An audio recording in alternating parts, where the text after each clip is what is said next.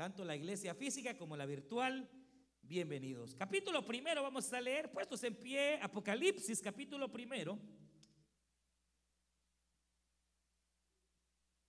Sabes, el último libro de la Biblia, así que no le va a costar, ¿verdad? Ahí la va a encontrar. Capítulo primero. Ya estuvimos, hermanas y hermanos, dando algunos detalles de este libro hace unos viernes. Y hoy vamos a volver a leer el verso cuatro, del cuatro en adelante. Vamos a leer Apocalipsis uno cuatro. Y dice la palabra del Señor de la manera siguiente: Juan, a las siete iglesias que están en Asia, y gracia y paz a vosotros, del que es y que era y que ha de venir, y de los siete espíritus que están delante de su trono, y de Jesucristo el testigo fiel, el primogénito de los muertos y el soberano de los reyes de la tierra, al que nos amó y nos lavó de nuestros pecados con su sangre, y nos hizo reyes y sacerdotes para Dios, su Padre. A él sea gloria e imperio por los siglos de los siglos. Amén. He aquí que viene en las nubes, y todo ojo le verá, y los que le traspasaron, y todos los linajes de la tierra harán lamentación por él. Sí, amén. Yo soy el Alfa y la Omega, principio y fin, dice el Señor, el que es y que era y que ha de venir, el Todopoderoso. Yo, Juan, vuestro hermano, y copartícipe vuestro en la tribulación, en el reino y en la paciencia de Jesucristo, estaba en la isla llamada Patmos por causa de la palabra de Dios y del testimonio de Jesucristo. Amén. Vamos a llegar hasta ahí la lectura y vamos a, a orar.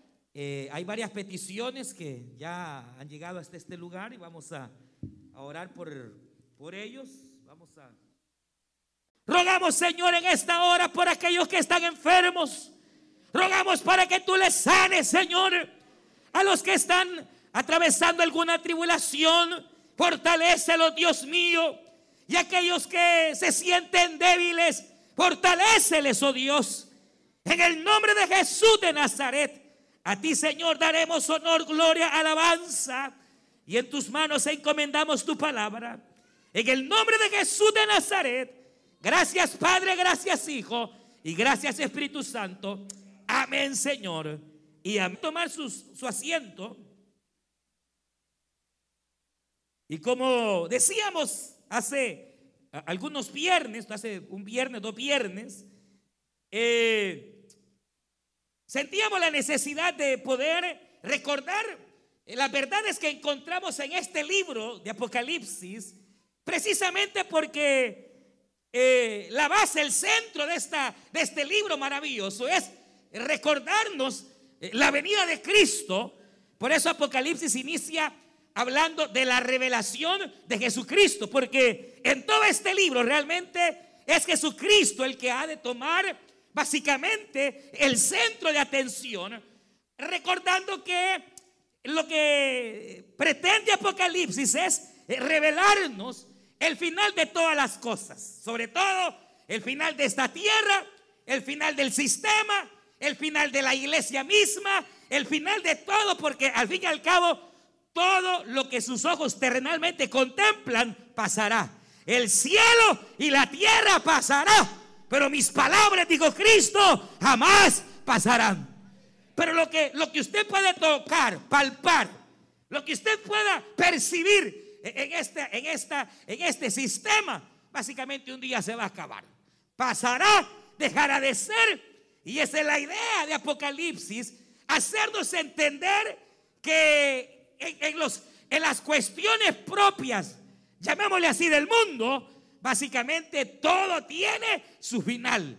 Por eso cuando aquí eh, se habla, eh, le dice el Señor a Juan: las cosas que han de pasar, voy, voy a revelarte las cosas que hablarán del final de todas las cosas. Y obviamente lo que implica es esa realidad. Entonces Apocalipsis nos va básicamente, hermanos, a eh, ir poco a poco revelando el, el fin de todas las cosas, el fin de las eras, el fin de, eh, de todo lo que nuestros ojos puedan contemplar físicamente, pero no el fin de lo eterno, de lo celestial, porque lo celestial y lo eterno, como su nombre lo indica, es para siempre, hermano. Ahora, eh, el versículo cuatro dice, eh, Juan, a las siete iglesias que están en Asia, eh, gracia y paz a vosotros, del que era, del que ha de venir, del que es, y de los siete espíritus que están delante del trono de Dios. Quiero enfocarme en primer lugar en este versículo, porque eh, el mensaje de Apocalipsis va dado en esta oportunidad a siete iglesias, y uno debe de detenerse un poquito al pensar por qué el Señor decide entregar este mensaje que ha de dar a siete iglesias, y no a cuatro, no a cinco, no a ocho, sino a siete. Y es que en la Biblia el número siete, de todos los números que existen, básicamente es el número más simbólico, el número más profético, porque es el número que representa la plenitud, lo completo, y es el número que está identificado con Dios. Por eso el siete, por ejemplo, dice la Biblia, en siete días el Señor completó y acabó la creación, y al séptimo día el Señor descansó. En un sentido mostrando, el Señor pudo haber hecho la tierra en tres días, en cuatro días, en ocho, en diez, pero Él determinó hacerla en siete días, porque es básicamente el número que determina su plenitud, su perfección. Ahora, eh, y esto obviamente uno lo va encontrando en toda la Biblia, y uno va a encontrar esa relación de Dios con el número siete. Por ejemplo, aquí mismo se habla de los siete espíritus que están en el trono de Dios, y uno pudiera pensar, uy, yo no sabía que hay siete espíritus. No, hay un solo espíritu, y es el Espíritu Santo de Dios, hermanos, y que sea bendito desde ahora y para siempre. Recuerde, recuerde que Dios es un Dios trino. Y aquí, por ejemplo, está la Trinidad implícita. El Padre se presenta, el Hijo dice ser el testigo, y habla de los siete espíritus de Dios, que no son siete en sí, sino es la plenitud del Espíritu Santo de Dios. Padre, Hijo y Espíritu Santo. Pero el hecho, oiga bien, de que se presenta siete espíritus es sencillamente para hacernos entender que así como hay un solo espíritu, y es el Espíritu de Dios, así cuando, se, cuando dice acá, este mensaje es para las siete iglesias, no era solamente para exactamente siete congregaciones que existían en el momento en que Juan recibe revelación, sino que ese mensaje era también para todas las iglesias de Jesucristo en la tierra, desde el tiempo de Juan hasta el día de hoy. Por eso, hermano, el siete implica la plenitud de toda la iglesia. Ahora, por eso es que todo creyente debería de leer Apocalipsis, porque lo que aquí se va a hablar también le compete a usted. No era solo para la iglesia de Éfeso allá hace dos mil años, sino que cuando dice Juan a las siete iglesias, es Juan a todas las iglesias de Jesucristo en toda la tierra. Somos iglesia de Cristo. Los hermanos de Manasa son iglesia de Cristo. Los de Maryland son iglesia de Jesucristo. Entonces, si usted es iglesia de Jesucristo, el mensaje que Juan va a dar es también para usted y es también para mí, hermano. ¿Por qué razón?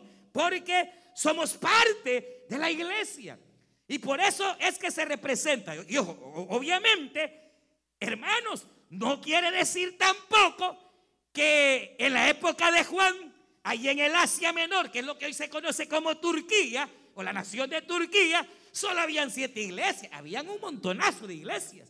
unas fundadas por Pablo, otras fundadas por Juan mismo, otras por otros siervos, pero la cuestión es que Dios decide escoger siete de esas iglesias por el hecho de que siete representa su plenitud y la obra completa de Dios, en este caso en la iglesia.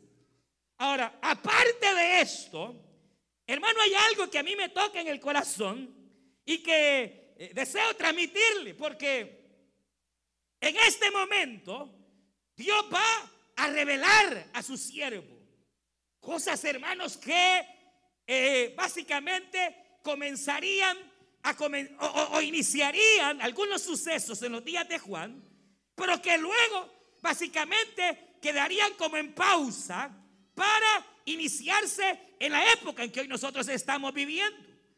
Pero la cuestión es que llama la atención el hecho del deseo, el anhelo tan profundo que Dios tiene de que sus hijas y sus hijos, hermanos, no seamos contados cuando la ira de Dios venga sobre esta tierra.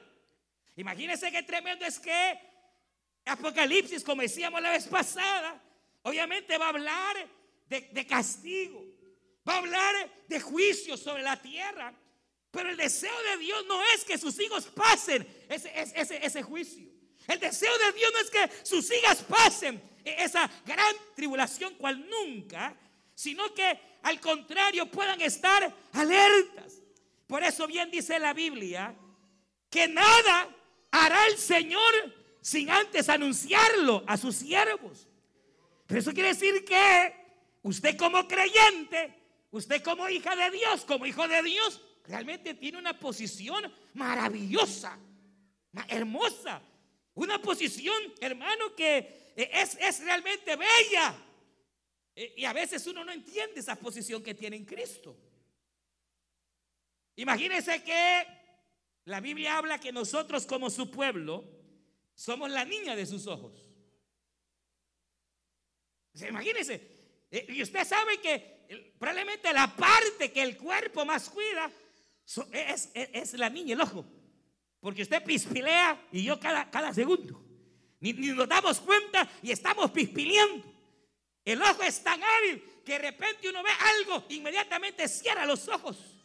Porque la intención del cuerpo es proteger grandemente la niña.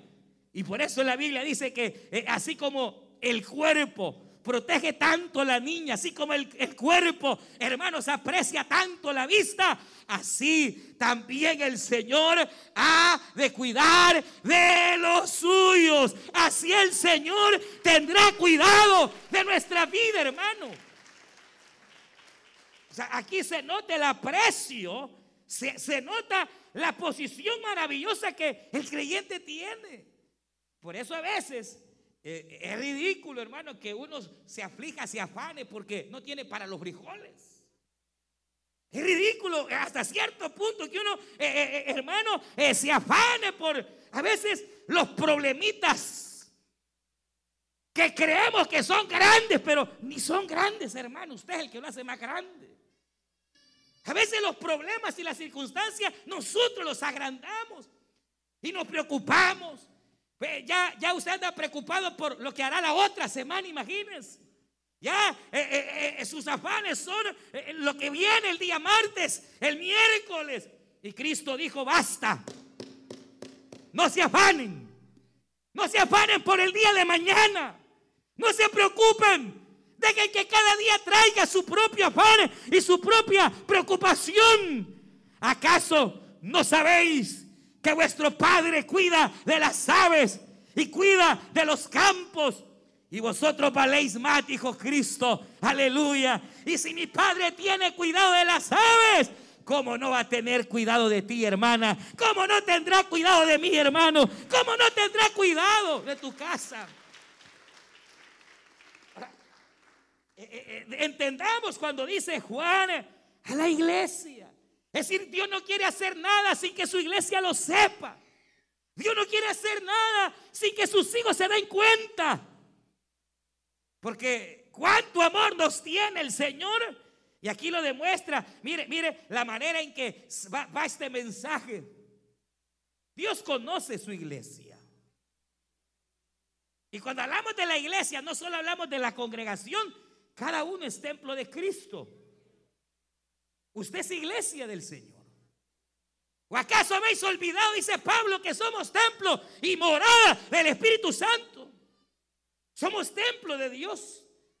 Y entonces, imagínese que si somos templo del Señor, si somos iglesia suya, el Señor sabrá tener el cuidado especial.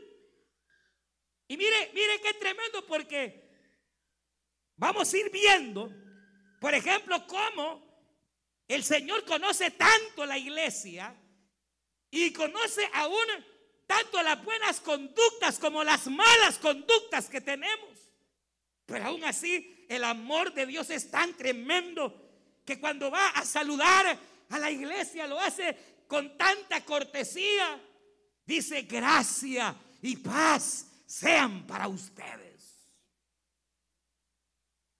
A una iglesia que vamos a ver que ya había perdido su interés por Dios. Una iglesia que, como vamos a ver, ya no lo amaba como al principio. Viene Jesús y a través de Juan el saludo es gracia, es favor de Dios para tu vida, es paz, es shalom. Ese es el deseo de Dios para nosotros. ¿Se imagina qué tremendo? Qué, qué manera más cortés de, de, de poder dirigirse a su iglesia. Por lo mismo, porque la iglesia para el Señor es lo más importante, hermano, hermano. Yo, yo le he dicho, y, y, y usted sabe a través de la Biblia cómo Dios ha tenido cuidado de Israel. ¿O me equivoco? ¿Cómo Dios ha tratado a Israel? Al grado que, aunque Israel ha sido reacio, duro, hermano, ahí está Israel. Por la misericordia del Señor, ahí está. Ahora, y ahora que la Biblia señala que como iglesia, hermano, y esto tal vez sonará extraño, pero bíblicamente, la iglesia, usted y yo, tenemos una posición ahorita, en, en esta dispensación, más elevada que Israel.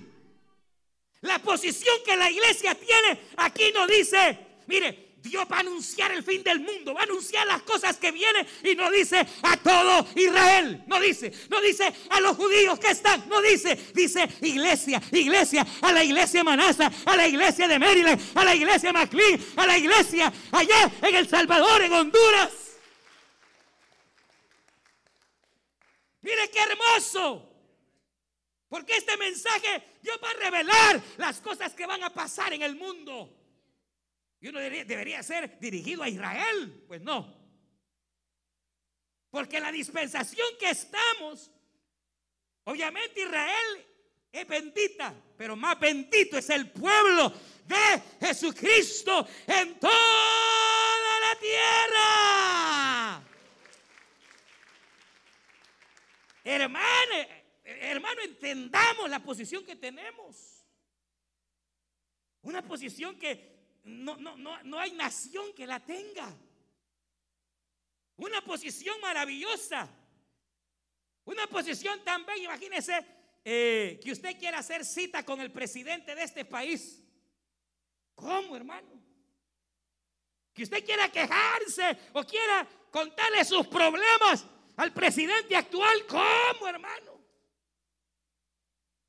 Pero a Dios, que es mayor y está sobre todos los presidentes y sobre todos los reyes de la tierra, podemos decirle: Abba Padre, papito mío, aquí vengo en mi aflicción, aquí vengo en mi enfermedad, aquí vengo, y tengo la certeza que al decirle Padre, Él me oirá y su oído estará atento al clamor de sus hijos. Diga gloria a Dios. Entonces, la iglesia tiene una posición maravillosa, hermano, y luego dice, mire, ese saludo viene de parte de Jesucristo. Y aquí Jesucristo se presenta como el testigo fiel. Mire el verso cinco, dice, ese saludo lindo, maravilloso, gracia, paz, bendita sea, bendito seas, hermano, gracia de parte de Dios para tu vida. Paz, shalom. No viene de Juan, viene de parte de Jesús. Y mire, dice, y de Jesucristo, el testigo fiel. Y eso es maravilloso porque aquí a Jesús se le da el nombre de testigo fiel. ¿Por qué razón? Porque todo el que va a revelar Apocalipsis es Jesús. Jesús va a revelarle a Juan las cosas que van a pasar en el futuro y que van a comenzar a pasar ya dentro de poco. Mire, básicamente le voy a explicar algo. Para entender Apocalipsis, básicamente es así. El capítulo uno, el capítulo dos y tres ya se cumplieron. Del capítulo cuatro hasta el veintidós no se ha cumplido nada. Está por cumplirse. Cuando el capítulo cuatro dice, y yo fui tomado en el Espíritu y fui llevado al cielo, porque hay una trompeta que me llevó al cielo. Juan está representando a la iglesia. Hermanos, que el día que la trompeta suene, seremos levantados y llevados hasta el cielo. El día en que el rapto venga, ahí empieza a cumplirse el capítulo cuatro, después el capítulo cinco, después el capítulo seis, después y así hasta el capítulo veintidós. Entonces, imagínense qué interesante, porque lo que aquí está diciendo es lo que Jesús te va a revelar es verdad. Porque Jesús es el testigo fiel. Puede el hombre mentir, puede el hombre equivocarse, puede el pastor fallar, puede, hermano, el hombre errar, pero tenemos un Cristo que no miente, que no falla, un Cristo que es el testigo fiel, el amén, el verdadero. Y esto indica que todo lo que Jesús dice, así es, hermano. Todo lo que Jesús enseñó, así es, hermana. Quiere decir que en Jesús no hay mentira, en Él no hay falsedad. El mentiroso es el diablo y que el Señor lo reprenda. Y usted que de vez en cuando se echa una que otra mentirota, pero Jesús no miente jamás. Él lo que va a hablar es la verdad, porque Él es la vida, Él es la verdad, Él es el camino. Y entonces uno puede notar cómo Jesucristo se presenta como el testigo fiel, como el testigo fiel, de tal manera que todo lo que Jesús ha hablado y lo que Él ha prometido es así. Amén, así será. Amén significa así sea, dasit, así se acabó y ya. Ya ve que bilingüe me dice ya. Eso es lo que, mire, si Jesús dijo, yo no los dejaré huérfanos, yo me voy, pero cuando me vaya, les enviaré al Paracleto, al Consolador, al Espíritu Santo, para que esté con ustedes para siempre. Él está ahí a tu lado. El Espíritu de Dios está contigo. Él es fiel, Él es fiel. Y aunque tú y yo seamos infieles, Él permanece fiel por amor de su nombre. ¿Quién lo dijo? Jesús. Y si Cristo lo dijo, así es. No los dejaré huérfanos. Cristo dijo, donde dos o tres estén reunidos en mi nombre, ahí está Él. Aquí está el Señor, aleluya. Cristo lo dijo. Cristo lo dijo. Y además, por eso aquí dice el testigo fiel, el primero dentro de los muertos. ¿Y qué es esto? Que Jesús es el primero que resucitó para no ver muerte. Claro, en la Biblia hay muchas resurrecciones. Solo Elías y Eliseo resucitaron muertos. Los profetas resucitaron muertos. Jesús resucitó a la, a, al hijo de la viuda de, de Naím. Gracias, una mujer bíblica. A Lázaro. Resucitó el Señor a la hija de Jairo. Pero entonces, ¿por qué Jesús dice aquí que Él es el primogénito, el primero de todos los muertos resucitados? Porque Jesús es el primero que ha resucitado para ya no ver muerte jamás, porque Cristo resucitó al tercer día, y después de cuarenta días de dar pruebas indubitables, ascendió al cielo y hoy está sentado a la diestra del Padre. Alábele, alábele, alábele, alábele, adórele. Cristo Jesús bendito. Lázaro se volvió a morir, hermano. La hija de Jairo se volvió a morir. El hijo de la viuda allá en los días de Elías se volvió a morir. Pero Jesús se levantó de la tumba para yo no ver más muerte. ¿Y por qué dice el primero? Porque después de Cristo, todo aquel que en él ha creído y ha pasado a mejor vida, porque esa es de verdad mejor vida. Si a uno le llega la prueba cuando le invitan a, a, a predicar un velorio de un impío, porque cómo van a ir uno a decir ya pasó a buena vida. ¿Cuál buena vida? En el infierno está el cliente. Porque no podemos mentir ni ir a engañar a la gente. Pero cuando un cristiano se muere, no, hombre, hermano, ese es fiesta. Ese sí pasó a mejor vida, aleluya. Ese sí de verdad pasó a la presencia de Dios a esperar que la trompeta suene. Porque cuando suene la trompeta, entonces los muertos en Cristo resucitarán. Por eso Jesús, claro, si es que usted ha creído en Cristo, pero si su fe está puesta en otra persona que no sea Jesucristo, tenga cuidado. Porque María no salva, bien bendita y bienaventurada María, pero no puede salvar a nadie, hermano. Ni el Papa, aunque le tire todas las indulgencias que quiera, no puede salvar a nadie. Él necesita un salvador. Ni el cura, ni el pastor, no pueden salvar a nadie. El único que puede salvar se llama Jesucristo de Nazaret. Yeshua HaMashiach, el Mesías. Pero mire qué tremendo, porque obviamente implica que todo aquel que ha muerto en el Señor resucitará el día que Cristo venga. Y entonces dice, mire, al que eh, eh, el primero de los reyes, eh, de los muertos, y el soberano de los reyes de la tierra, al que nos amó. Mire qué lindo, porque el Señor nos amó al grado de morir en la cruz del Calvario por nosotros. Pero no solo nos amó en el ayer, nos sigue amando, hermano. Y su amor no cambia, ni se ha hecho más pequeño. Al contrario, su amor sigue siendo más grande para todo aquel, aleluya. Y si la Biblia dice que siendo sus enemigos, Él nos ha amado, ¿cómo hoy que no estamos ya reconciliados con Jesucristo? Nos va a amar el Padre mucho más, aleluya. Hermano, ¿se puede imaginar? Si siendo enemigos nos amó, hoy que es su hija, hoy que usted es su hijo, hermano, ¿cómo no nos va a amar? Y mucho más, su amor no mengua, al grado que mire, como le decía, verso seis dice, y nos hizo reyes y sacerdotes. Imagínense qué posición tiene la iglesia.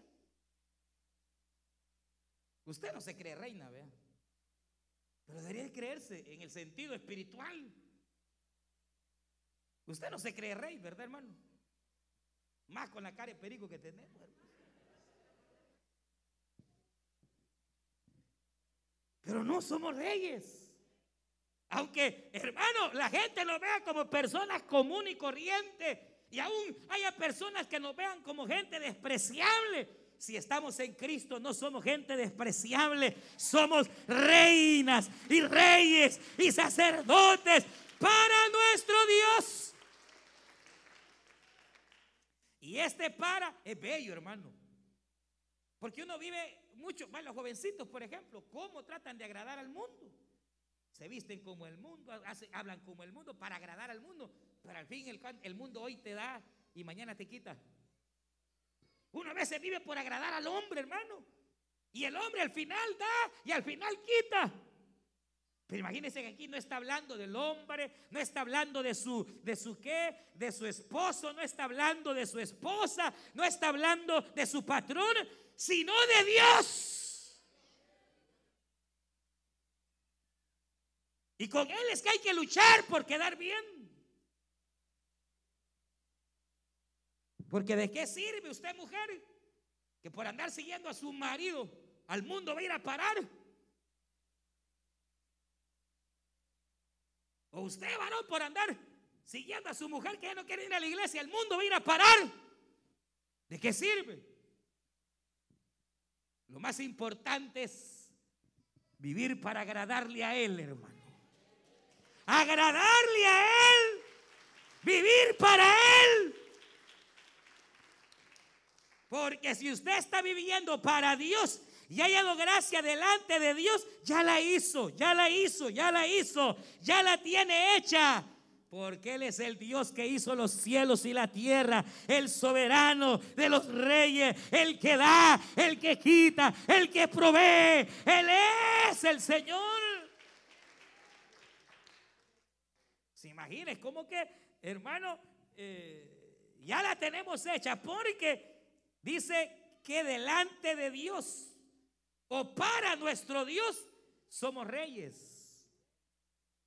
Y es cierto que se necesita a veces, hermanos, la valorización humana, pero al fin y al cabo, la valorización humana hoy está y mañana no. El que te dice que te ama, mañana dice que ya no te quiere. Pero hay un Dios que siempre nos ama, y que cuando te ha amado, te va a amar hasta el final. Bendita sea su gracia y bendita sea su misericordia. Porque Dios no es hombre para mentir, ni hijo de hombre para arrepentirse. Lo que Él promete, lo cumple. Y entonces dice, mire que nos ha hecho reyes, sacerdotes, dice, y a Él sea la gloria e imperio por los siglos de los siglos. Y luego dice, mire, he aquí que viene con las nubes y todo ojo le verá. Y ese es el propósito del libro, prepararnos para, como le dije, su venida. Y entonces dice, mire, verso nueve, dice, yo Juan vuestro hermano y copartícipe de vuestras tribulaciones, o en la tribulación, en el reino y en la paciencia de Jesucristo, estaba en la isla Patmos.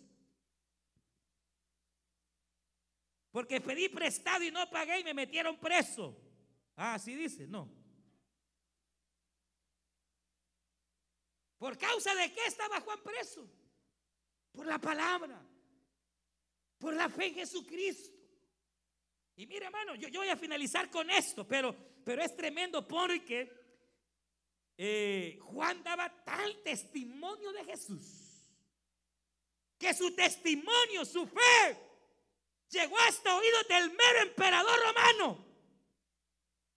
Y el emperador romano quiso callarlo. Y no pudo. Mil amenazas. Pero Juan siguió dando testimonio. Amenazas de muerte. Pero Juan siguió dando testimonio de Jesucristo. Mire qué tremendo, porque Juan prefirió ser desterrado. Y mire, mire, una cosa es estar preso, donde por lo menos usted sabe que va a tener los tres tiempos de comida, aunque sea pan con frijol. Pero ser desterrado para muchos implicaba la muerte segura. Porque a Juan allá en la isla de Patmos no le llevaban pan con café todos los días. A Juan allá en la isla de Patmos, hermano, al contrario. La isla de Patmos, como le decía el miércoles o el viernes pasado, antepasado, servía para que todos los presos más tremendos y muchas veces los hombres más violentos eran desterrados.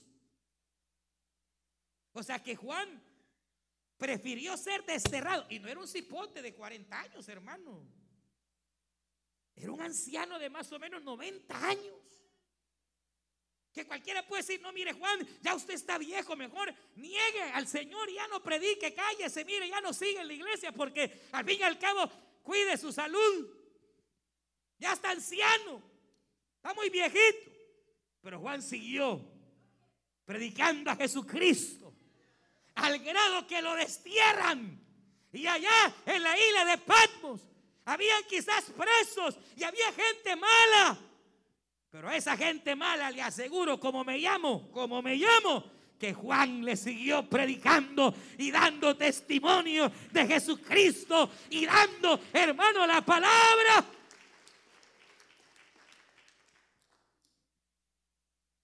Ahora yo le pregunto,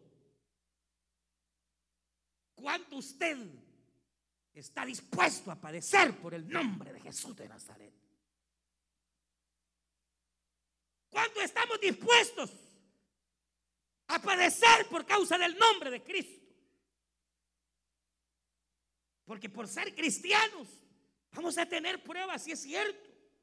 Vamos a tener luchas, es cierto. La Biblia dice, Romanos capítulo ocho, que a causa de ti, dijo Pablo, somos contados como ovejas al matadero. Somos contados como personas muertas. Somos contados como ovejas al matadero.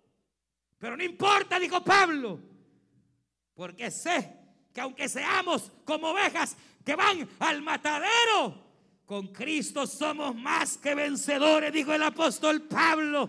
Aleluya. Y estoy persuadido que ni la muerte, ni la vida, ni ángeles, ni principados, ni el pasado, ni el presente, ni el porvenir, ni ninguna otra cosa creada podrá separarme del amor de Dios en Cristo Jesús para siempre. Pero uno puede ver, hermano, cómo nos va a tocar padecer por el Señor, sí. Nos va a tocar muchas veces eh, por mantener nuestra fe, ser vituperados. Hasta, hasta lo pueden usted, varón, tratar de maricón y que no sos hombre. ¿Y usted qué va a hacer? Con tal de que no le digan que es del otro lado, va a caer en el pecado. O se va a mantener firme como hombre de Dios. ¿Cuántas situaciones, hermanos, en el trabajo pretenderán que usted sea una mujer deshonesta, un hombre deshonesto, que caiga en las trampas que el mundo cae? Pero qué tremendo es cuando hay personas que se mantienen al igual que Juan fieles, hermano. Que vamos a ser menospreciados, sí. Malentendidos, sí. Que habrán circunstancias, las van a ver, hermanos, desfavorables en el camino. Pero qué tanto usted está dispuesto a seguir siempre adelante dando testimonio por Jesucristo. Porque mire, aquí vivimos en un país libre, hermano. Pero imagínense, nos tocara vivir en países como eh, eh, Argelia, países, hermanos, en donde usted va a la iglesia sabiendo que allá el culto puede llegar el ejército y matarlo. Hay países en África, hay países en el Asia Menor, donde usted, usted ha visto las noticias, de repente están en medio del culto y llegan, llegan los, las milicias y los matan. Pero ahí están los hermanos.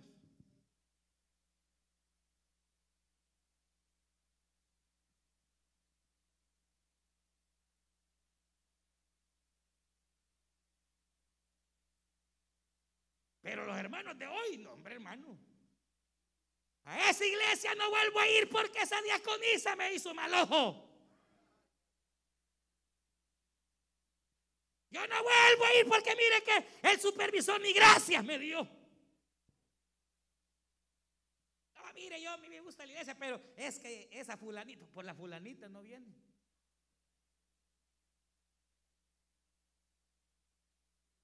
Pero yo le pregunto, ¿cuánto estamos dispuestos a seguir padeciendo por causa del Señor, hermano?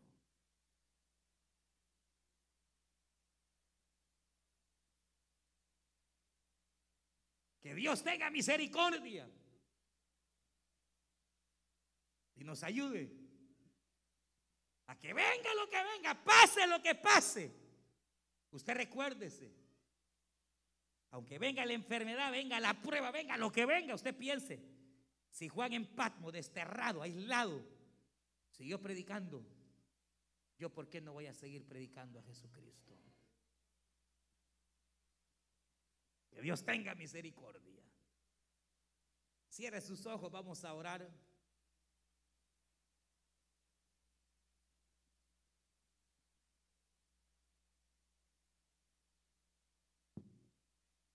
Vamos a ponernos en pie.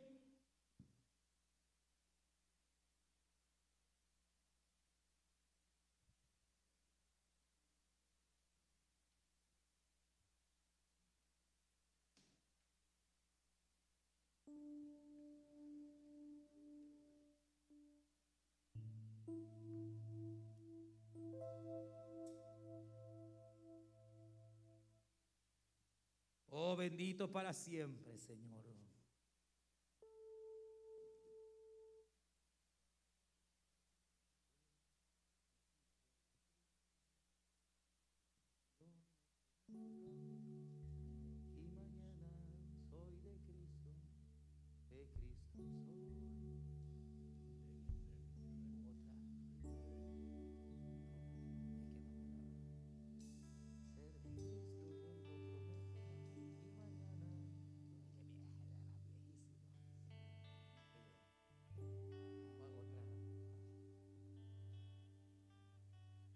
Vamos a levantar nuestras manos y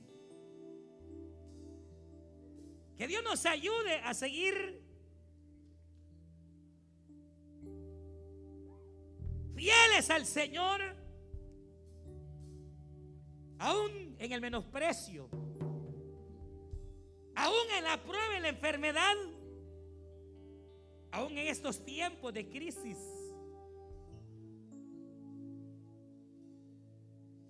Yo le invito a que no baje la guardia, a que siga adelante con su fe puesta en el eterno Hijo de Dios, en Jesucristo. Vamos a orar, vamos a decirle: Padre nuestro que estás en los cielos, hoy recibimos, Señor, tu palabra. Padre, gracias por hablar a nuestras vidas. Ayúdanos a seguir adelante. En el nombre de Cristo Jesús de Nazaret. Señor, te rogamos que fortalezcas la vida.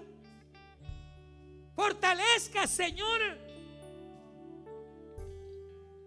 que sanes al enfermo.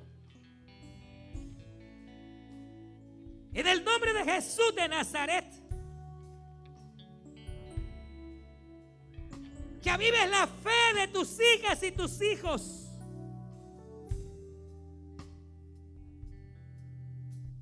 Oh Dios, ayúdanos a seguir adelante. Levanta tus manos y digámosle al Señor: levanto mis manos, aunque no tenga fuerza.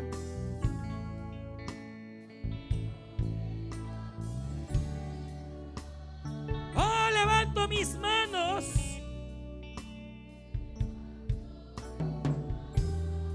Aunque tenga mil problemas.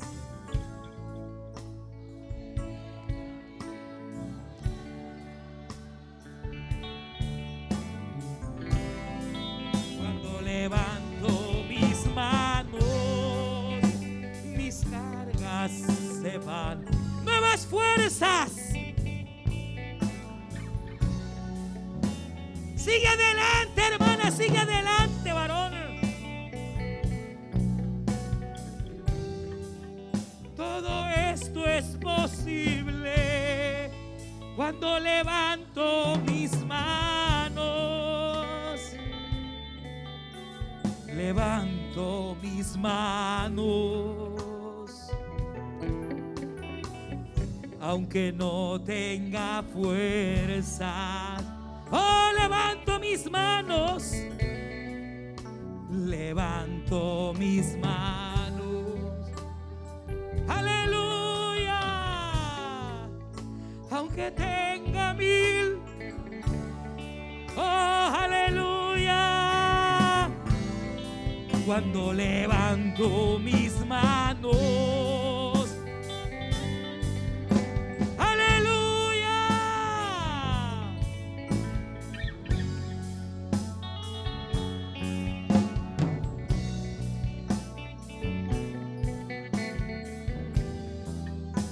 Comienzo a sentir el fuego.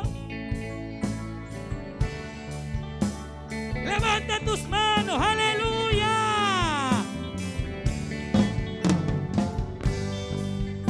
Mis cargas se van, nuevas fuerzas tú me das.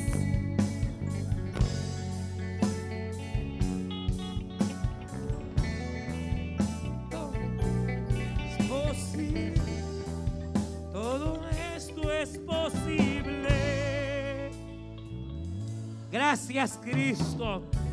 Dile, dile, Señor, dame la fuerza para seguir.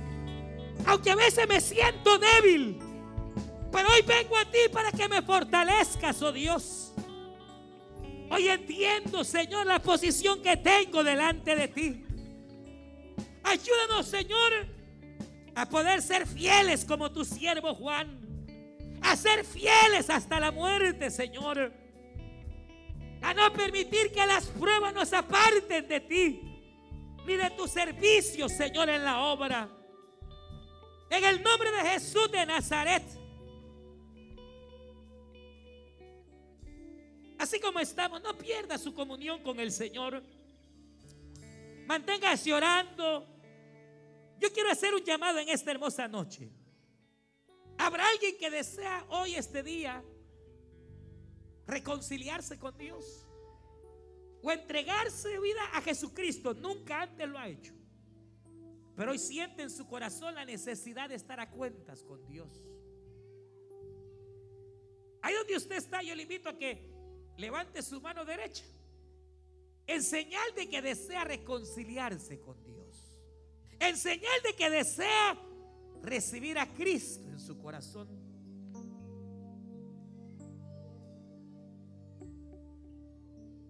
¿Habrá alguien?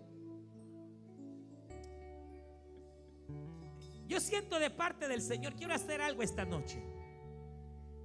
Yo siento de parte de Dios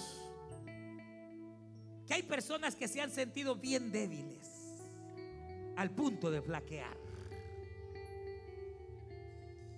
Pero Dios te trajo esta noche para hablarte y para decirte, mujer, hombre de Dios, que tienes que seguir adelante.